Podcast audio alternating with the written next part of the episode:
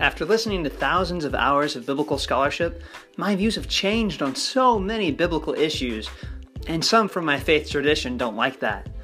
But one view won't change. I'll ever be loyal to, loving, and trusting in my King of Kings, the God of gods, the creator and renewer of creation, Jesus. He was born into the human race 2,000 years ago. He lived, died, lives again, and has been building his kingdom ever since. Maybe you're on board for it. I hope so.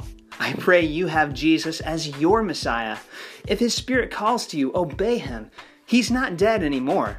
To be in His presence by means of His Spirit, which is given to all who call on Him to be saved from this age of darkness and the darkness within us, is to know what on earth you are on earth for.